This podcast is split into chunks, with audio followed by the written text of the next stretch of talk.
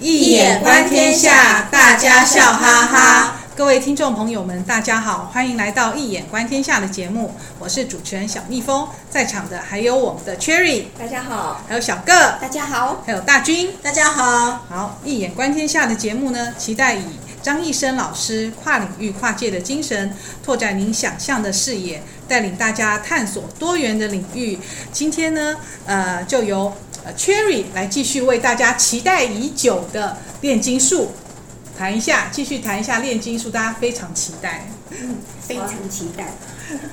好，之前在 EP 一百二十五集还有一百三十集啊，我们跟大家聊了西方炼金术的历史、象征意涵，还有精神炼金术啊。那今天想跟大家谈谈的是，到底是什么思想跟原理启发了西方炼金术？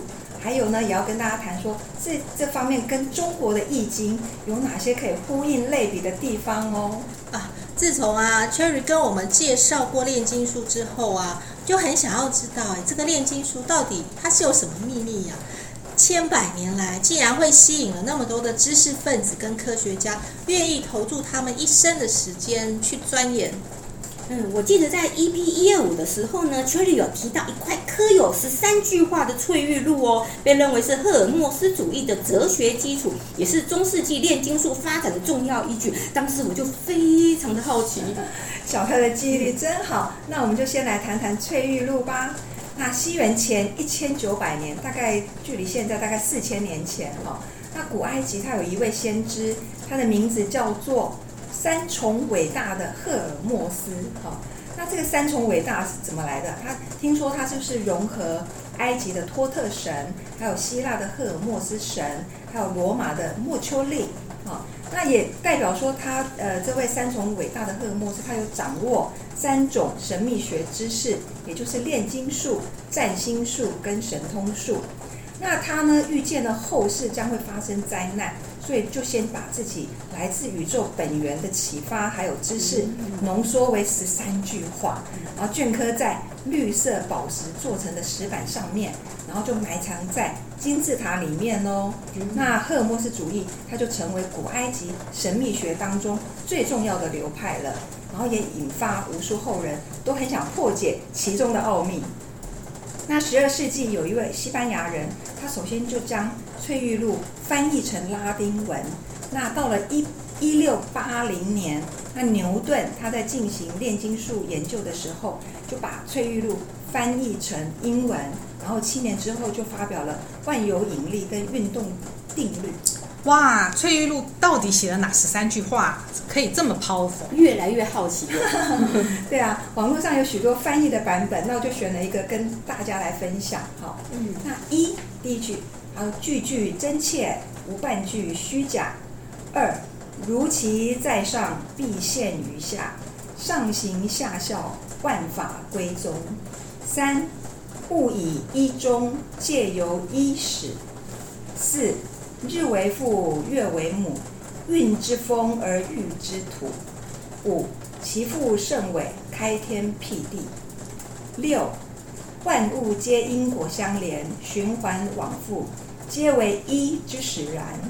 七，稀土于火，离妙于浊。八，生于天宇，暴变归地，天地之力尽运其内。九。寰宇之内，明之所归，暗之所离。十，无所不知，无所不在，无所不能。十一，万物由此而生。十二，世人称我三重伟大的赫尔墨斯。十三，此乃我所知太阳的伟大工作。不知道大家听完这这很精简的十三句话有何感想？能体会出什么吗？哇，想到一句话哦，大道至简。虽然呢不是很懂翠玉录的真正意涵，那讲到那个我刚才对第三第三句话比较有感觉，就是物以一终，借由一始，就让我联想到易经的无极生太极，太极生两仪。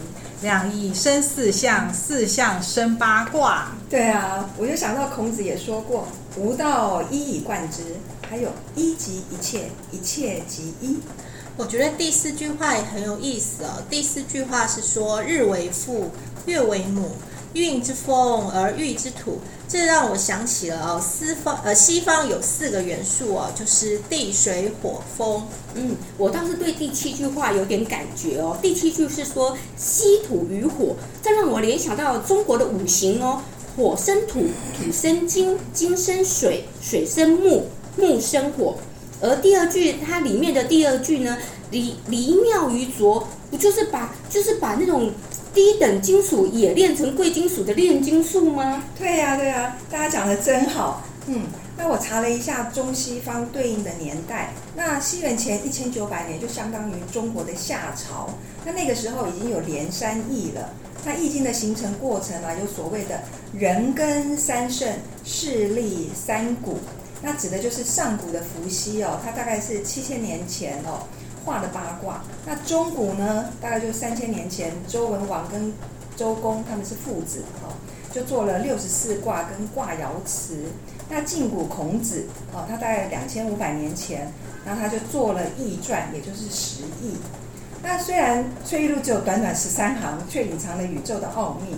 那即使它翻译成各国语言哦，也没办法让大家完全明了。所以就有人就整理出来。赫尔墨斯主义的七大原理，也许可以辅助说明哦。西方人真的很爱用七耶。对啊，对啊。那接下来就跟大家探讨赫尔墨斯主义的七大原理，还有它跟可以跟《易经》呼应类比的地方。好，那呃，这七大原理，第一个原理就叫做心智原理，也就是唯心法则。好，那赫尔墨斯主义他就认为。宇宙间啊，充斥的一种交感力的神秘力量，然后它是贯穿于一切现象、物质跟精神的领域，而且可以将它联系为一啊。那如果想要达到这种联系统一的状态，就必须借助各种隐秘之事来操纵这个交感力。那赫尔墨斯主义他就强调，通过融合连结，最终达到一种超然的神秘的状态。那他认为一切万有。乃为心智，宇宙是心智，宇宙不过就是我们心智的显化。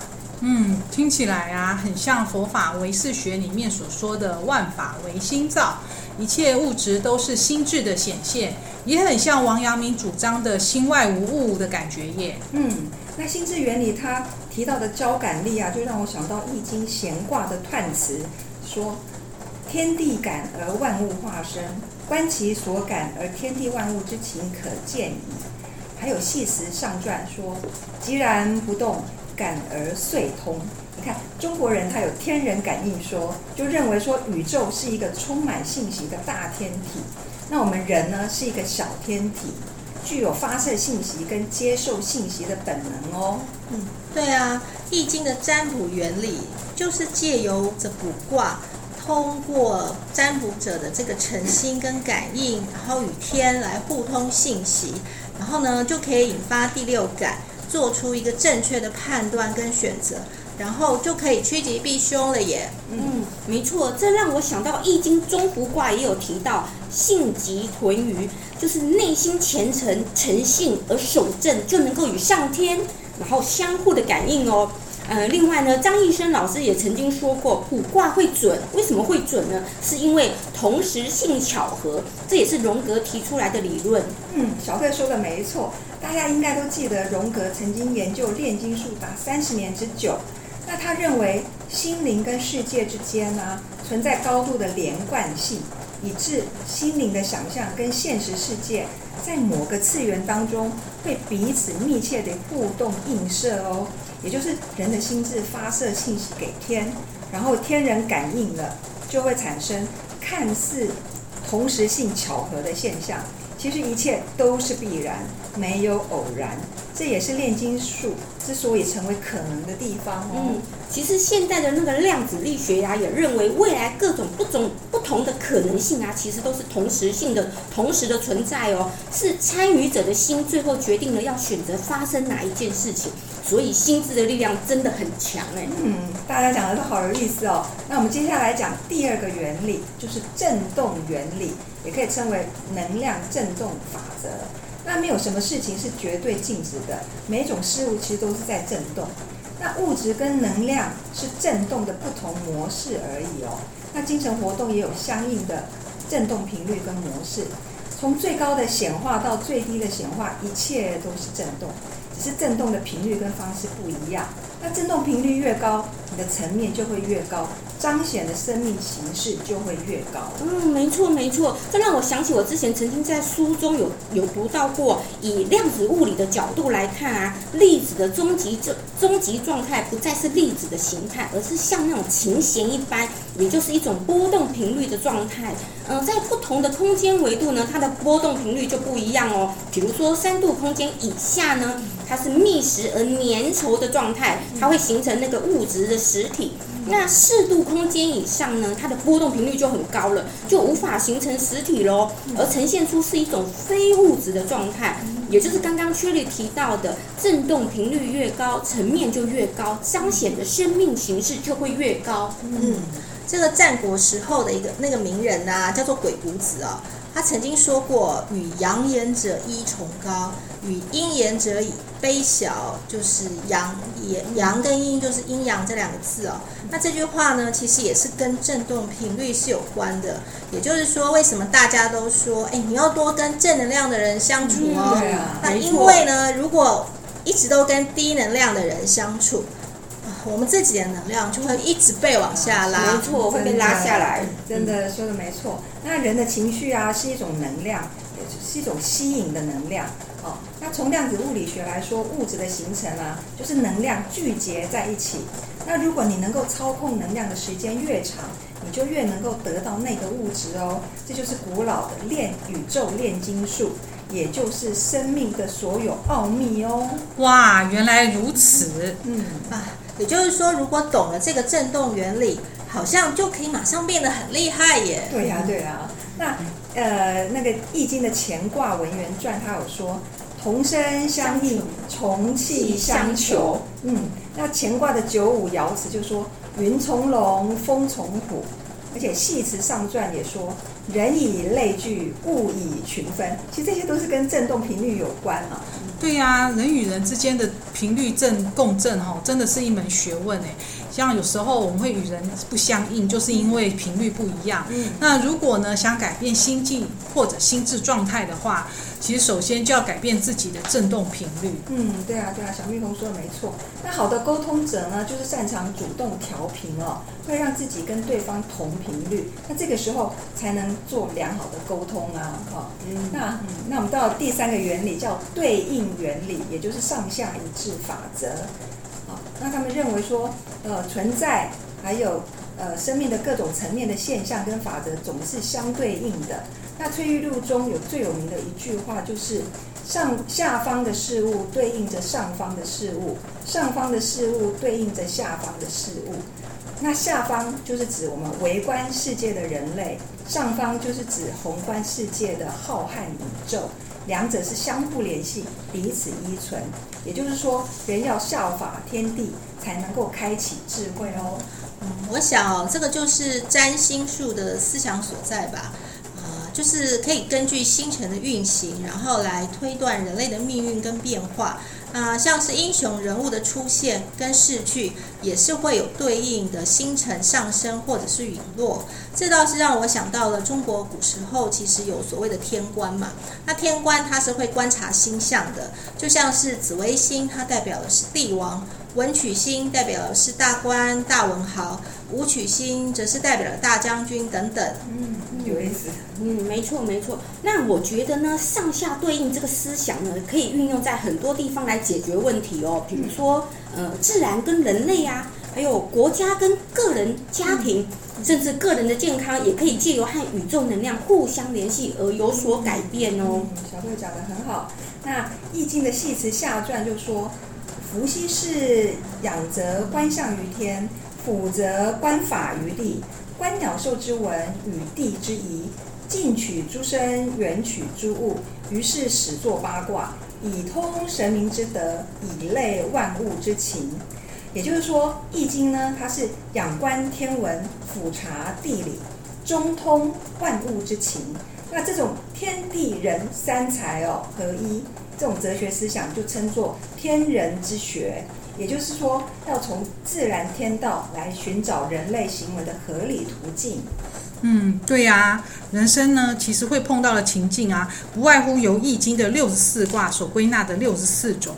当我们遇到事情时呢，就可以从中寻求对应的情境，就不会感到茫茫然了。嗯嗯，讲的没错。那我们到了第四个原理，叫律动原理，也就是周期法则。那宇宙中的万事万物都遵循某一个规律的序列或是现象。那一切事物的运动啊，都具有节律性哈。就好比说潮汐的潮起潮落哈，大家都知道。嗯。那赫尔墨斯他有一个补偿法则，也就是说，像中锤哈，那个摆锤在摆动的时候，在一个方向上摆动，会决定它在另外一端另外一端的摆动。那精神层面也一样，你有大喜之后就会有大悲。悲喜其实是会平衡的。嗯，说的没错哎，因为有一句话说，不要害怕失去，因为你所失去的会以另外一种方式补偿回来。嗯嗯，其实生命的本身呢，就是在不断失去与不断得到中摆荡的过程。嗯，没错没错。那《易经》呢，它蕴藏着万事万物的规律，而且《易经》它是一个讲变化规律的书，认为世界唯一不变的规律就是变化。嗯啊，而且《易经》呢，研究宇宙人生的道理，由自然规律推演出人事法则。嗯、赫尔墨斯的补偿法则啊，倒是让我想到了老子《道德经》里面的一句话，哦、叫“祸兮福之所以，福兮祸之所伏”啊。嗯、所谓“塞翁之马，焉知非福”啊。哇，真的。大家说的没错，那宇宙万象呢，都遵循一定的轨道，而且有一定的限度哦。那易经其实就是要在变异的现象当中找出那个不变不易哈，也就是那个轨道跟限度哈。那好，我们就进来呃，进入第五个原理，叫循环原理，也就是因果法则。那宇宙万物都来自同样的源头嘛，最终也会回到那个源头。我讲想到就是我们之前谈炼金术，不是有提到原初物质吗？嗯、有。还有西方对有这种响尾蛇的概念哦，哈。其实这就是来自循环原理。啊，那易经告诉我们说，物极必反，盛极必衰。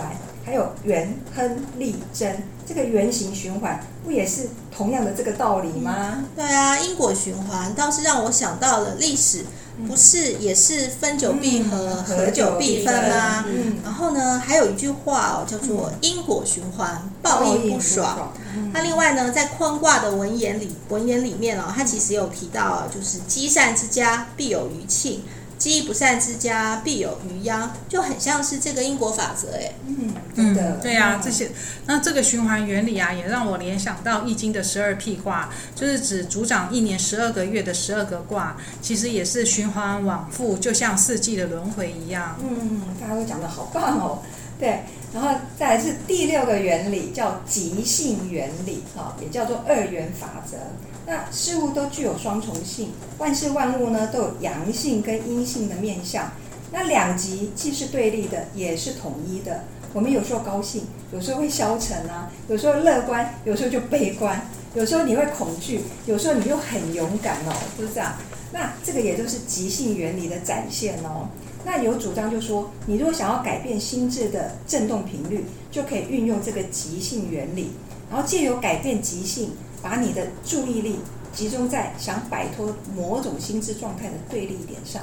你就可以消除自己不想要的心智状态耶。嗯，把注意力集中在想要摆脱的对立点上哦。嗯、这这其实让我想到我们在练太极拳的武术的时候呢，嗯、如果别人按住你的左手的时候呢，嗯、这时候被按住的左手反而不能用力哦。为什么？为什么？而反而是要用另外一只手来施力，这很有意思哦。因为你百试不爽，真的是这样。这就是利用对立面来化解掉别人的攻击的实际应用哦。不过这个真的需要多练习才是，因为大家还是很习惯。人家按住你的左手，就用左手去对抗，对对对，对，这真的需要练习。哇，太有意思了，太有意思了。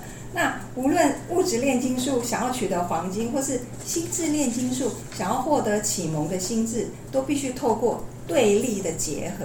哦，我们在炼金术里面有提提到两个根本的对立物，就是流跟汞。哈，那易经它是讲阴阳平衡，孔子就说。易有太极，是生两仪。这个两仪就是阴跟阳哦。那爱因斯坦他有提出相对论嘛，就说自然界中的任何事情都没有绝对的一面，就像我们之前讲阴中有阳。哦，对啊，这让我想到太极图中的，就是刚才 Cherry 有提到阴中有阳，阳中有阴。嗯，对啊，就像是易经啊，它其实它里面每个卦都是有存在着吉或者是凶。嗯，那在爻辞里面呢，也是有吉有凶，通常呢都不太会有很纯粹的吉，或者是很纯粹的凶。嗯，真的真的，哇，那我们就进入最后一个原理了，讲的这么肉肉的哦。第七个叫做性别原理，哦，也叫称为阴阳法则。那这个性别就是雄性或是雌性嘛，哈，是存在万物当中啊。那 EP 一百三十集我们有提到，二十世纪初最后一位成功的炼金术士富尔卡内利，哦，他不仅长生不老，而且还变成雌雄同体耶。嗯，那这个炼金术背后的原理啊，就让荣格提出了自我双重性理论。他就认为说，每个人身上其实是有双重性，叫做 anima 跟 animus 啊，就是有你有，我们是女生也有男的一面嘛，男生也有他阴柔的一面嘛，哈，那就如同炼金术必须经过协调一致，才能够达到个人的成长，也就是他讲的 individuation，就叫做自性化。那易经里面呢，它就很注重阴阳原理，每一个爻它不是阳爻就是阴爻，那老子就说。道生一，一生二，二生三，三生万物。万物负阴而抱阳，充气以为和。那指的就是《易经》是利用阴阳来创造万物的过程。那万物是由众多的阴阳组组成哦。所谓孤阴不生，孤阳不长。纯粹的阴或纯粹的阳是没办法创造万物的。嗯。这个阴阳法则啊，我觉得还蛮有趣的耶。这个让我想到了现代电脑，其实它采用的就是二进位原理啊，它应用的就是宇宙创造万物的阴阳原理啊。因为在电脑里面，它就是不是零就是一啊，就是只有零跟一，啊、一串的零跟一代表了城市啊，跟各式各样。而且呢，在易经里面呢，一阴一阳之谓道，是宇宙的总密码。也就是说呢，万物的变化就是阴阳之道。嗯，没错没错。而且呢，刚刚讲到雌雄同体，其实就是易经的阴阳合德的概念呢。对呀、啊、对呀、啊，真的，大家都讲得很好哦。那我们之前提过，西方的炼金术不仅是一种科学跟哲学的思想体系，它也是一种文化现象。之后我们有机会再继续探讨哦。我又好期待了。那。呃，这些源头其实都是来自赫尔墨斯主义的七大原理。那在东方居中国群经之首的《易经》，更是一部解开宇宙密码的宝典。那经过今天的探讨，发现居然发现两者具有很多呼应类比的地方，哎。哇，真的真的是透过 Cherry 今天哦，今天知识量真的非常丰富。真的透过 Cherry 今天的介绍，这个翠玉露的真言啊，还有赫尔墨斯主义的七大原理，然后还跟我们易经呢，呃，这样子互相对应啊，类比。那为我们揭开炼金术的神秘面纱，不知道听众朋友们有没有跟哪个原理特别有相应呢？或者是有得到什么启发？那欢迎留言或来信告诉我们哦。今呃，然后今天节目到此结束，那也感谢大家与我们一起共享这个非常烧脑的时光啊！但是还有收获，对，非常有收获，自己进展的跳。跳了一个层面，对对对对，对对对，好，也感谢 Cherry 小小个还有大军的参与，我们下次见喽。拜拜。